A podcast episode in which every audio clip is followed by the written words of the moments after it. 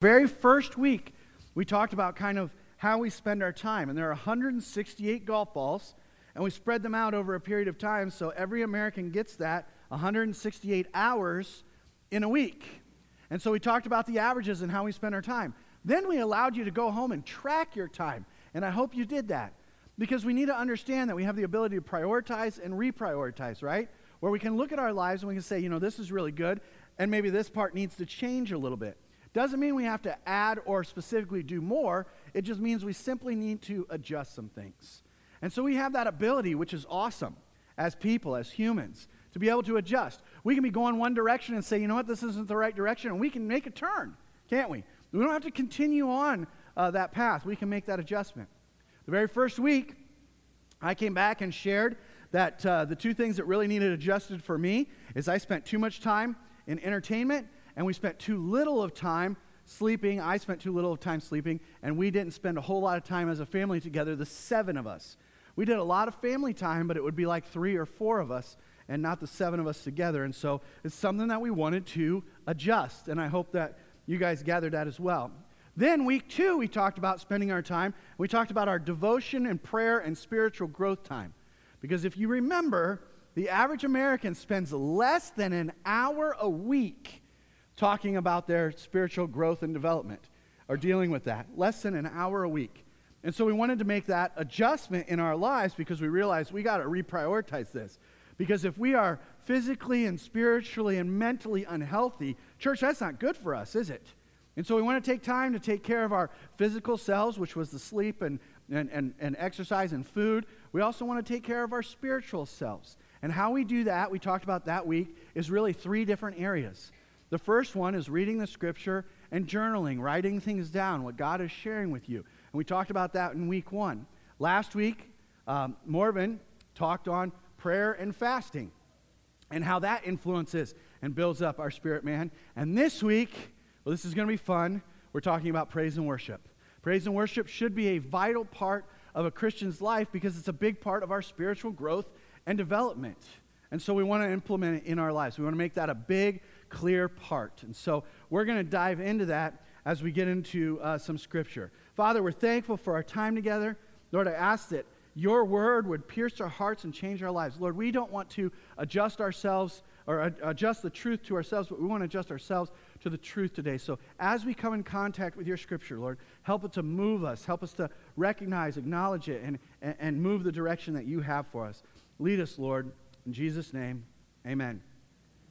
There was a song released in 1998 called Heart of Worship. How many people remember this song? Does anybody?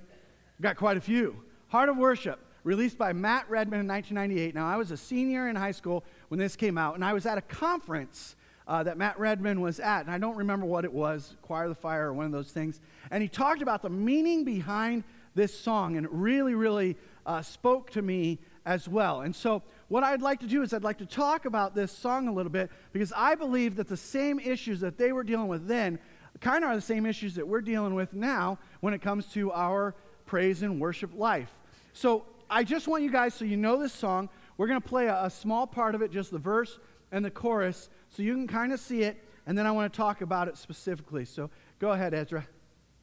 When the music fades all is stripped away, and I simply come.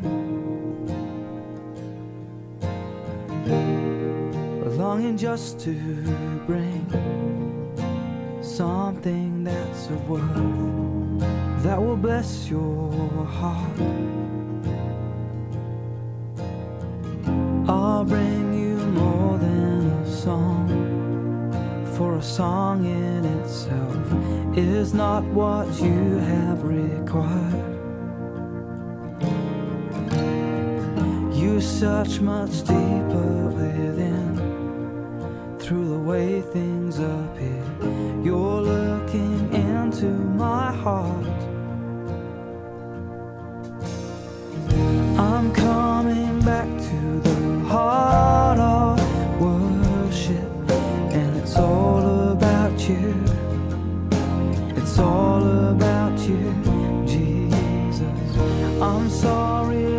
for the thing I've made it when it's all about you.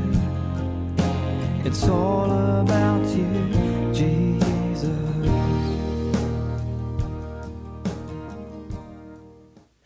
All right, that's a song, and it's a powerful worship song. It's all about you, it's all about you, Jesus. Now, one of the reasons that they did this song, and the reason he wrote this song, was at that time, the pastor said that they had kind of limited their worship life. And I believe that we have done that today. I see two major problems in, in our praise and worship life as Christians. Problem number one is that it's limited to the first 20 minutes of church services. That that's what we call praise and worship. And we don't really take it outside of that when I think we will see in the scripture that worship and praise is much, much, much more than that.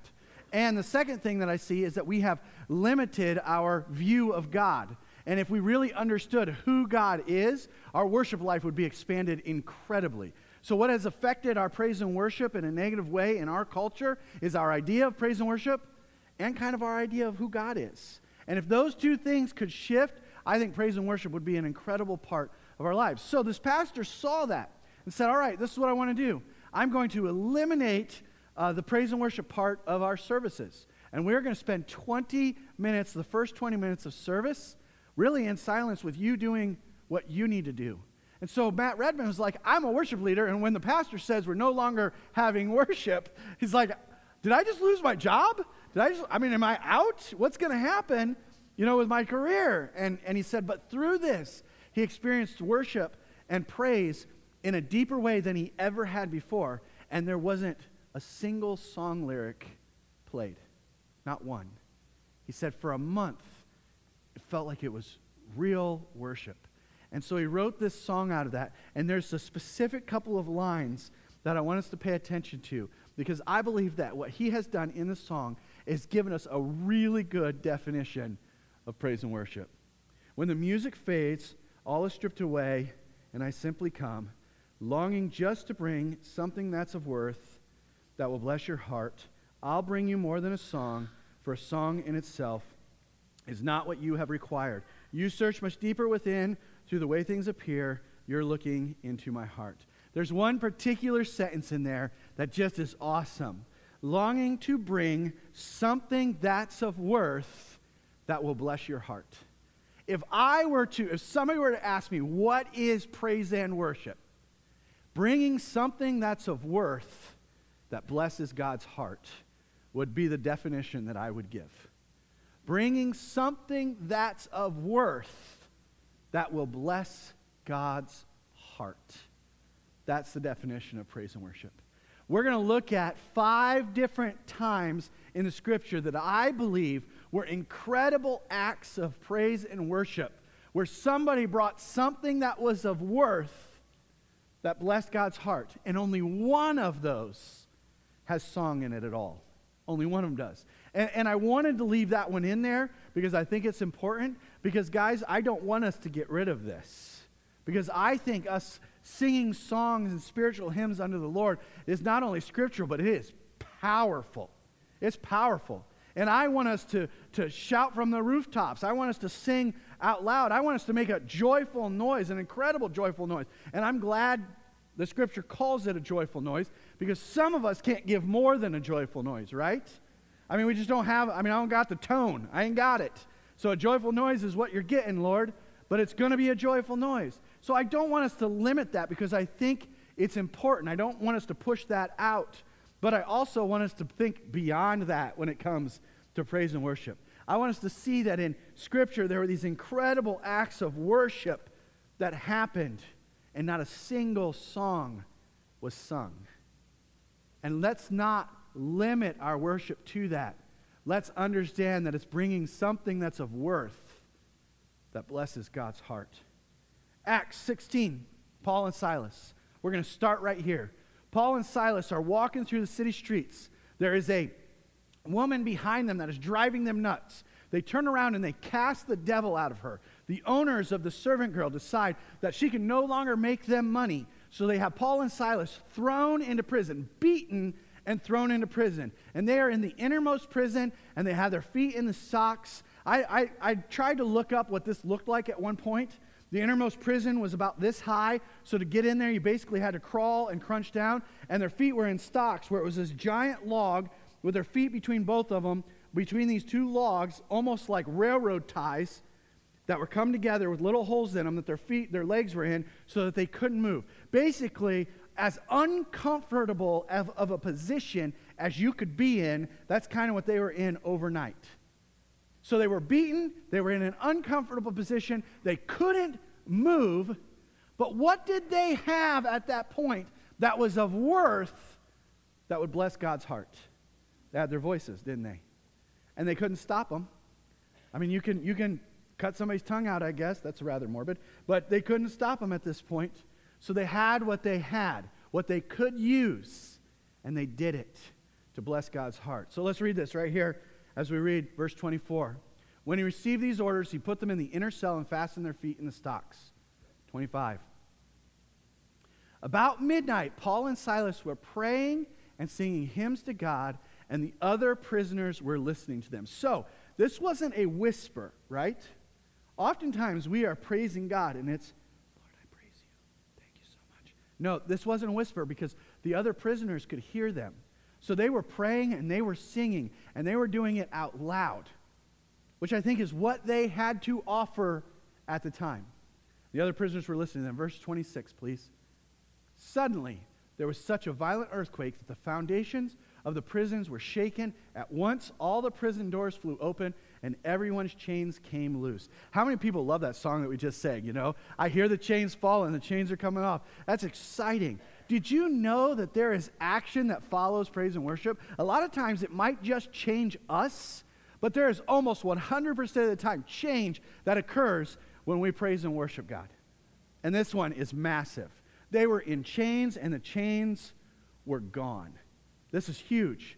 But what did they have to offer? That's my question.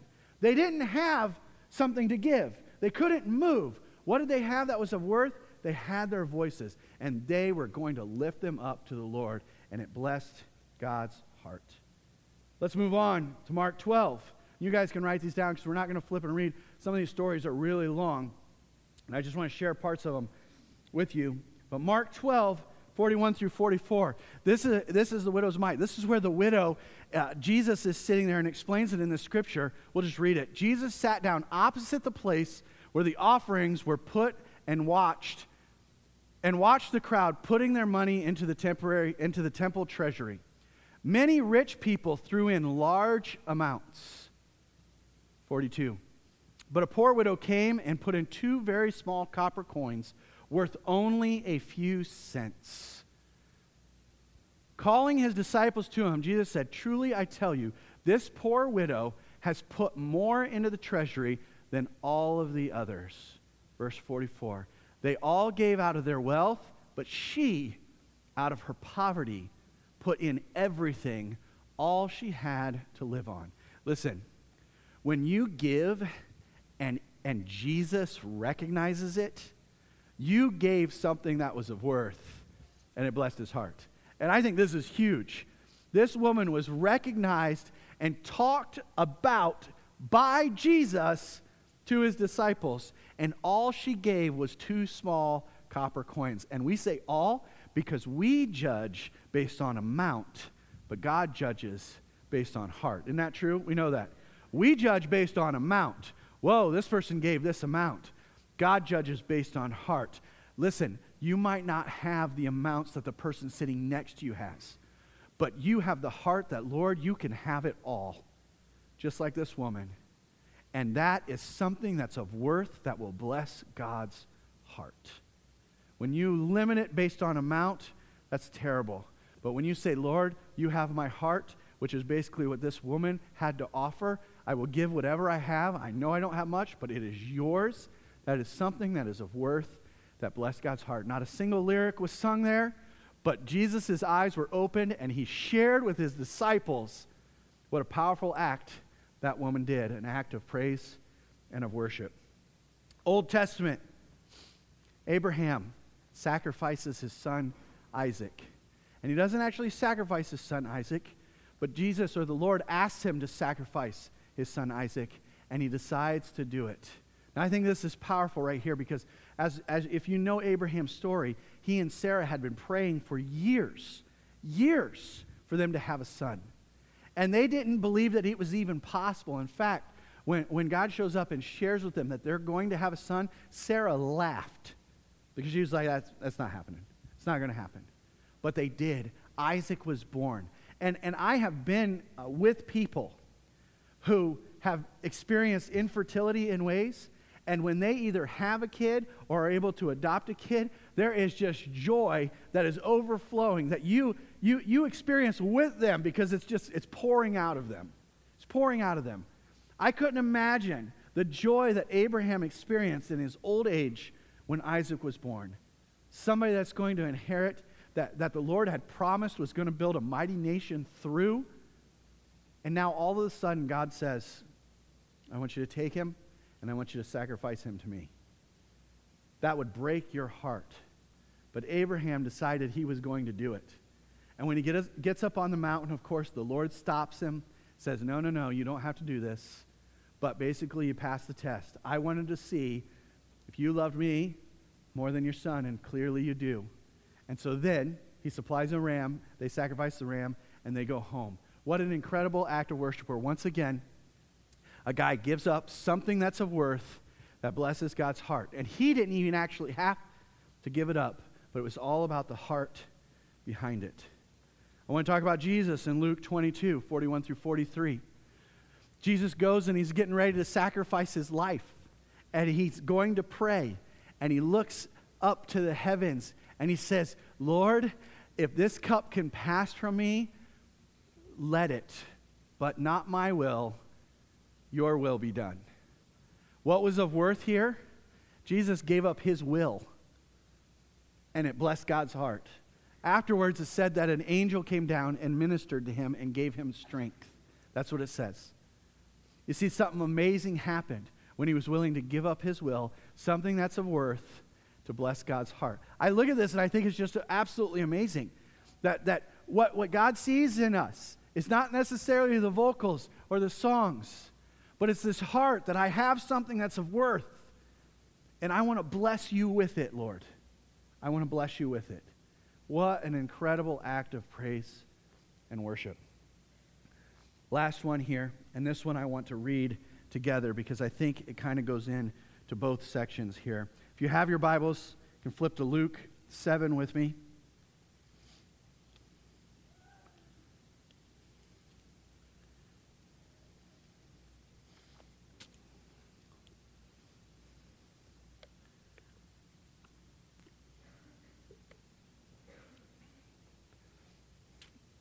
Starting in verse 36.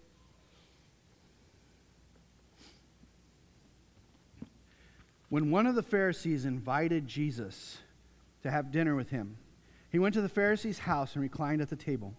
A woman in that town who lived a sinful life learned that Jesus was eating at the Pharisee's house. So she came there with an alabaster jar of perfume. As she stood behind him at his feet weeping, she be, she began to wet his feet with her tears. Then she wiped them with her hair, kissed them, and poured perfume on them. When the Pharisee who had invited him saw this, he said to him, If this man were a prophet, he would know who is touching him and what kind of woman she is, that she is a sinner. Jesus answered him, Simon, I have something to tell you. Tell me, teacher, he said. Two people owed money to a certain moneylender. One owed only five. Let me find it again. One owed him 500 denarii and the other 50. Neither of them had the money to pay him back, so he forgave the debts of both. Now, which of them will love him more? Simon replied, I suppose the one who had the bigger debt forgiven. You have judged correctly, Jesus said. Then he turned toward the woman and said to Simon, Do you see this woman? I came into your house. You did not give me any water for my feet, but she met, wet my feet with her tears and wiped them with her hair. You did not give me a kiss, but this woman, from the time I entered, has not stopped kissing my feet. You did not put oil on my head, but she has poured perfume on my feet. Therefore, I tell you, her many sins have been forgiven, as her great love has shown. But whoever has been forgiven little loves little. Then Jesus said to her, Your sins are forgiven. I think this is a powerful section of Scripture because in it we can really identify with two different characters, can't we? The first one is the woman. She, she's just, I mean, she's bringing what she has. She has an alabaster glass. There's another section of Scripture where the disciples talk about this a little bit, where, where a woman pours perfume on Jesus and they say, What a waste. That was expensive perfume. We could have sold it and fed the poor. And Jesus stops them and says, Whoa, whoa, whoa, whoa, whoa, whoa. You know, anything that's of worth that is brought to bless my heart, don't take it away from me. I mean, those that's Andy's paraphrase, but that's it. You know, that's what it is. And, and in this section, we can see this, where our hearts look at it and we're like, what's going on here? You know, why would this happen? If he, if he knew who this was. And, and I think Jesus uh, looks at this man and says, if you knew who I was, you wouldn't be talking about the woman. You would be kissing my face and pouring oil over my head and those types of things. But we can forget, can't we? We can, we can look at other sins and we can forget where we came from, that all of us are sinners saved by grace. And that this big, awesome, amazing, holy God sent his son Jesus for sinful creatures like us. We get to the place where we think the world revolves around us, that this is my life, that this is all about me, and it's really none about you. And it's really none about me. And it is all about Him. And if we look back at that song that we started with, it's all about you. It's all about you, Jesus. There are four times in Scripture. We're going to take communion at this time to remember kind of what the Lord has done for all of us. And so these guys are going to pass us out while I continue uh, sharing. Just grab a, a, wafer and a cup, and I will give you uh, instructions here uh, in a minute as they pass it out. But there are basically four times in Scripture where God really speaks directly to individuals, at least ones that I know of, that I can think of off the top of my head. And it's so interesting how when God speaks and shares with people, that they just are completely almost lost you know, in the New Testament, when the, the disciples, uh, uh, three of them are with Jesus and he is transfigured, and God's voice comes through like thunder and says, This is my beloved Son who I'm well pleased. They fall on their faces, terrified. Elijah, who comes in contact with the still small voice of God, cries afterwards and moves on. Moses, who says, Lord, show me your glory. And the Lord says, You can't handle my glory. Like basically, I will I will pass by and I will cover your face. And when I pass by, I will let it go. And you can see my backside. And that is it. And after he does that, he comes down and, and he wasn't even recognizable because his face was radiant after coming in contact with God. And then there's another one with, with Job. And I love this. And this is, this is something that I really want us to pay attention to as we're getting ready to uh, uh, take communion here. In Job, Job kind of gets this idea. I mean, he went through a lot. There was a lot that he went through, and it's, and it's really intense, but he starts to kind of question um, God a little bit, and God challenges him on this. And I think it's super valuable for us to go through and read this together because it puts in perspective how awesome and amazing our God really is. But the Lord speaks in Job chapter 38. And I'm not going to read all of this. It's 38 39, 40, par 41, and then 42 I'm going to read where Job actually responds. But the Lord spoke to Job out of the storm, and he says this. And this is this is just sounds sarcastic, and, and I am sarcastic at times. So this really hits with me. He says, Who is this that obscures my plans with words without knowledge? Brace yourself like a man I will question you, and you will answer me. Where were you when I laid the earth's foundations? Tell me if you understand. Who marked off its dimensions? Surely you know. Who stretched a measuring line across it? On what were its footings set? Or who laid its cornerstone? While the morning stars sang together and all the angels shouted for joy, who shut up the sea behind doors? Then it burst forth from the womb. When I made the clouds its garments and wrapped it in thick darkness, when I fixed limits for it and set its doors and bars in place, when I said, This far you may come and no further, here is where your proud waves halt. Have you ever given orders to the morning or shown the dawn its place?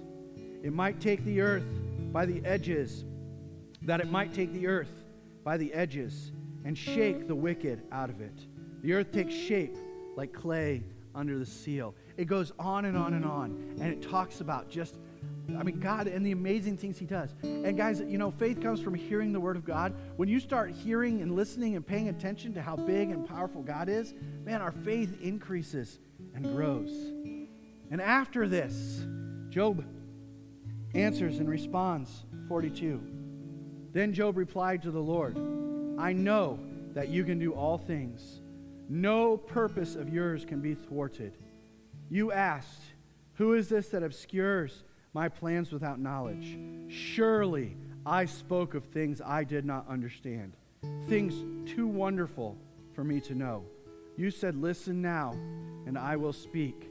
I will question you, and you shall answer me. My ears have heard. My ears have heard you, but now my eyes have seen you. Therefore, I despise myself and repent in dust and ashes. See, when we come in contact with a holy God, we become insignificant. The, the, the, the scripture says that we are but a vapor because he is so big, so powerful, so important. And if we could really grasp who he is, man, that would take our praise and worship life to whole new levels. So, my question to you is what do you have that's of worth that you can use to bless God's heart? Because that is praise and worship. Now, the Bible tells us in Corinthians that Jesus took the cup and the bread, and after he had given thanks, he broke it and told his disciples, This is my body, which is broken for you. Take, eat in remembrance of me. He said of the cup, This is my blood in the new covenant. Take and drink and remember me. And I want us to, at this time, as Devin leads us in a worship song, to just do that on your own. Just take time to remember who God is and what He's done. And after you do that, maybe say a little prayer up to Him that says, Lord, whatever I have that's of worth, I want to use it to bless your heart.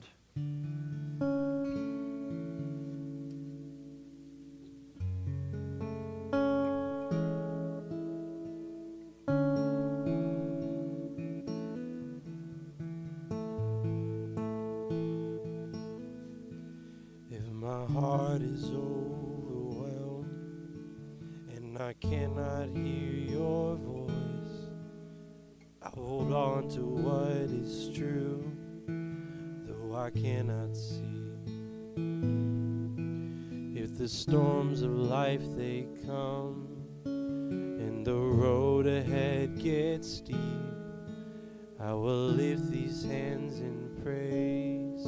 I will believe. I'll remind myself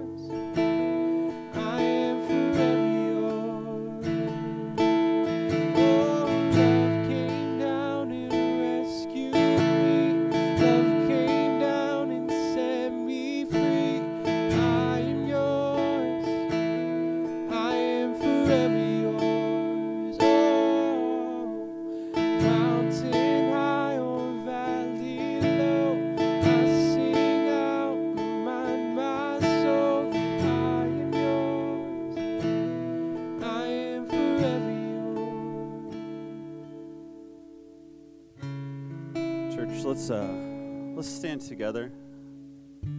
Let's take a moment to worship our Jesus.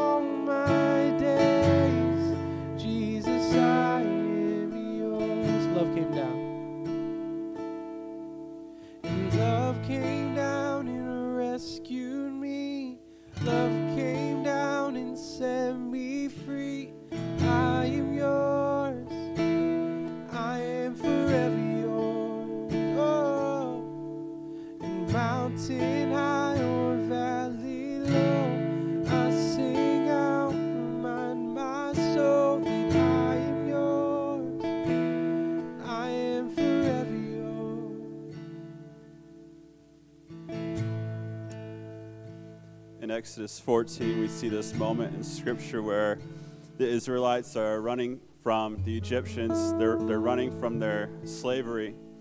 And you guys probably have heard a story where the Red Sea splits and the Israelites run through it. And after they run through it, then the Egyptians are chasing after them and the sea crashes in. And the Israelites are victorious.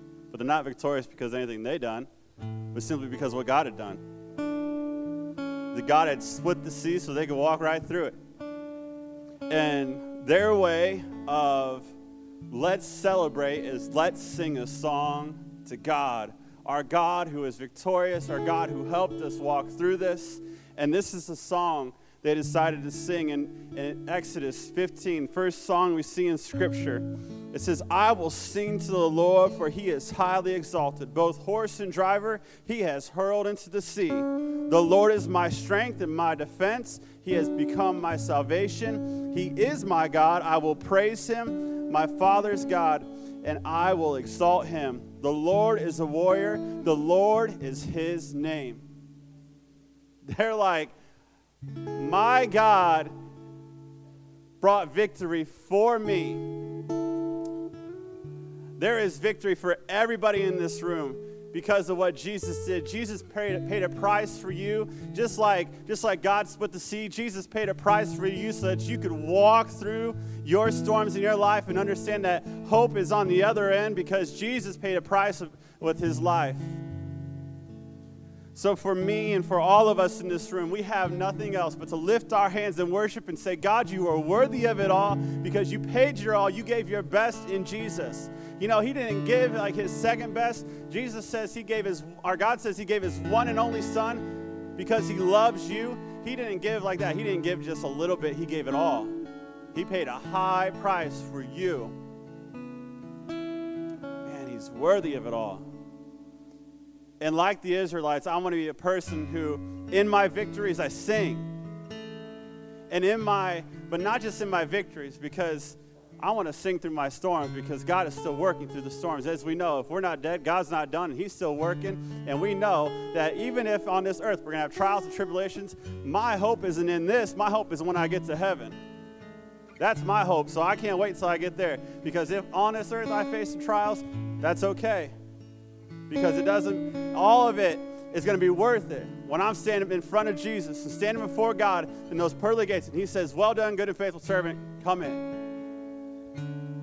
So I want to encourage you today whether you're winning or you're losing, praise God today because He's worthy of it.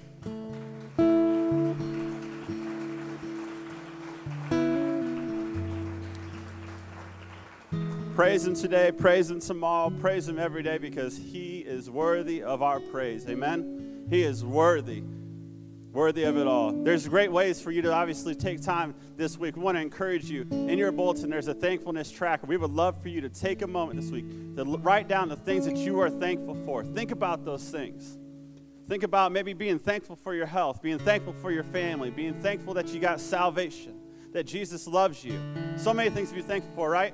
The list isn't short, it's long. So we have so much to be thankful for. And maybe if you've had a, a bad week, great, great opportunity for you to focus on the good things that God is doing. You can be thankful you're just breathing. Right? Anybody thankful they're just breathing today? Come on. Also, if you want to listen to some worship music, you can get on Spotify. Follow the the um, the adult team here. They have a spot. We have a Spotify playlist. It's just all the songs. Just go to Family Christian Center Worship. Type it in the search. You'll be able to find that playlist, and it's all the songs they do up here. Play those songs in your car. Play them in your house before you while you're getting your kids ready for school. While you're getting yourself ready for work. Play these songs all the time. Fill your life with worship. We don't want to just live a life of worship on Sunday mornings. We want to live a life of worship 24/7. I understand it's not just song you know, but song is a great way. That's how the Israelites were like, we're going to celebrate this moment, we're going to sing a song. So it's a great opportunity for us as well to learn from them and, and grow our and to sing songs to Jesus. Because he sometimes we don't know what words to say, but a song can do a great job. And so uh, I just encourage you guys this week to spend some time in worship. He's worthy of it all. Let's bow our heads. If you're in this room this morning and you have maybe never experienced the victory that comes through Jesus by surrendering your life to Him. If you're going through hard times and you realize you need to surrender your life to Jesus today, we want to give you that opportunity. We're saying a prayer along with me, but first, what I'd like to do, if you have never accepted Jesus into your life and you say, Sean, I would like to do that, I would like you just lift your hand so I could see it and anybody in the room who's never given their life to Jesus would say, Sean, today I want to. I want to surrender my life to Him. See any hands? Now, is there anybody in the room who says, Sean, I, have prayed prayers before. I felt like at one time I had victory, but I have strayed away from Jesus, and I just I need to rededicate my life to Him. If that's you, would you raise your hand if you need to rededicate your life to Jesus? See a few hands here. Anybody else? Would, would the church, would you guys say this prayer with me? You guys raise your hand. I want you to mean this with your heart. Understand this is this is something between you and God. I'm going to lead you in a prayer, but this is just the starting place to your relationship with Jesus. Church, would you say this prayer after me? Say, Father, I thank you for Jesus dying on the cross for my sins. I believe in my heart and I confess with my mouth that Jesus is Lord. From this day forward, I will follow you. Forgive me of my sins. Make me like you. In Jesus' name, amen. Let's celebrate for those few people. Come on. Feel like maybe we should write a song right now, Devin? Maybe we should write a song right now about like God being our salvation. No. um, man, God is good. Turn to somebody and say, God is good. Can I pray for you before we go, church? God, I thank you so much for everybody in this room. We praise you. We thank you. You are good. You are worthy of all of our praise. And God, I pray that it wouldn't just be something that we say on Sundays, but it'd be something we do on Mondays, Tuesday, Wednesdays, Thursday, Friday, Saturday, every day of the week, God. We would wake up with the attitude saying, God, you are worthy of our praise. We praise you for this day, God. Be with us. Help us to be a light into the world this week. We love you. In Jesus' name. Amen.